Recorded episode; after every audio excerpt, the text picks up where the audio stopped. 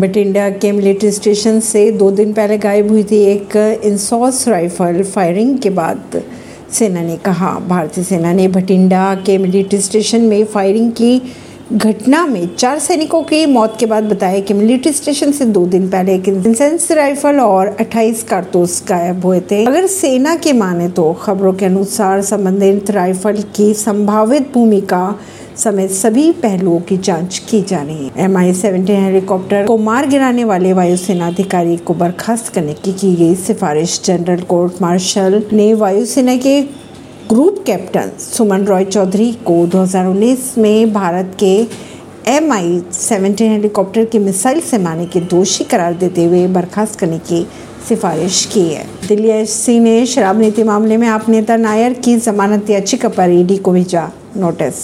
कर्नाटक के पूर्व deputy CM व बीजेपी नेता लक्ष्मण ने टिकट ना मिलने पर पार्टी से दिया इस्तीफा।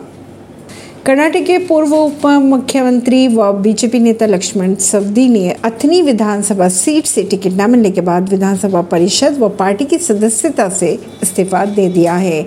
लक्ष्मण के अनुसार उन्होंने ये खुद फैसला लिया है। उन्होंने कहा कि मैं कटोरा लेकर भीख मांगने वालों में से नहीं हूँ। मैंने ये फैसला किसी के दबाव में आकर नहीं लिया। ऐसी खबरों को जानने के लिए जुड़े रहिए जनता से रिश्ता पॉडकास्ट से। परवीन अर्शी ने दिल्ली से।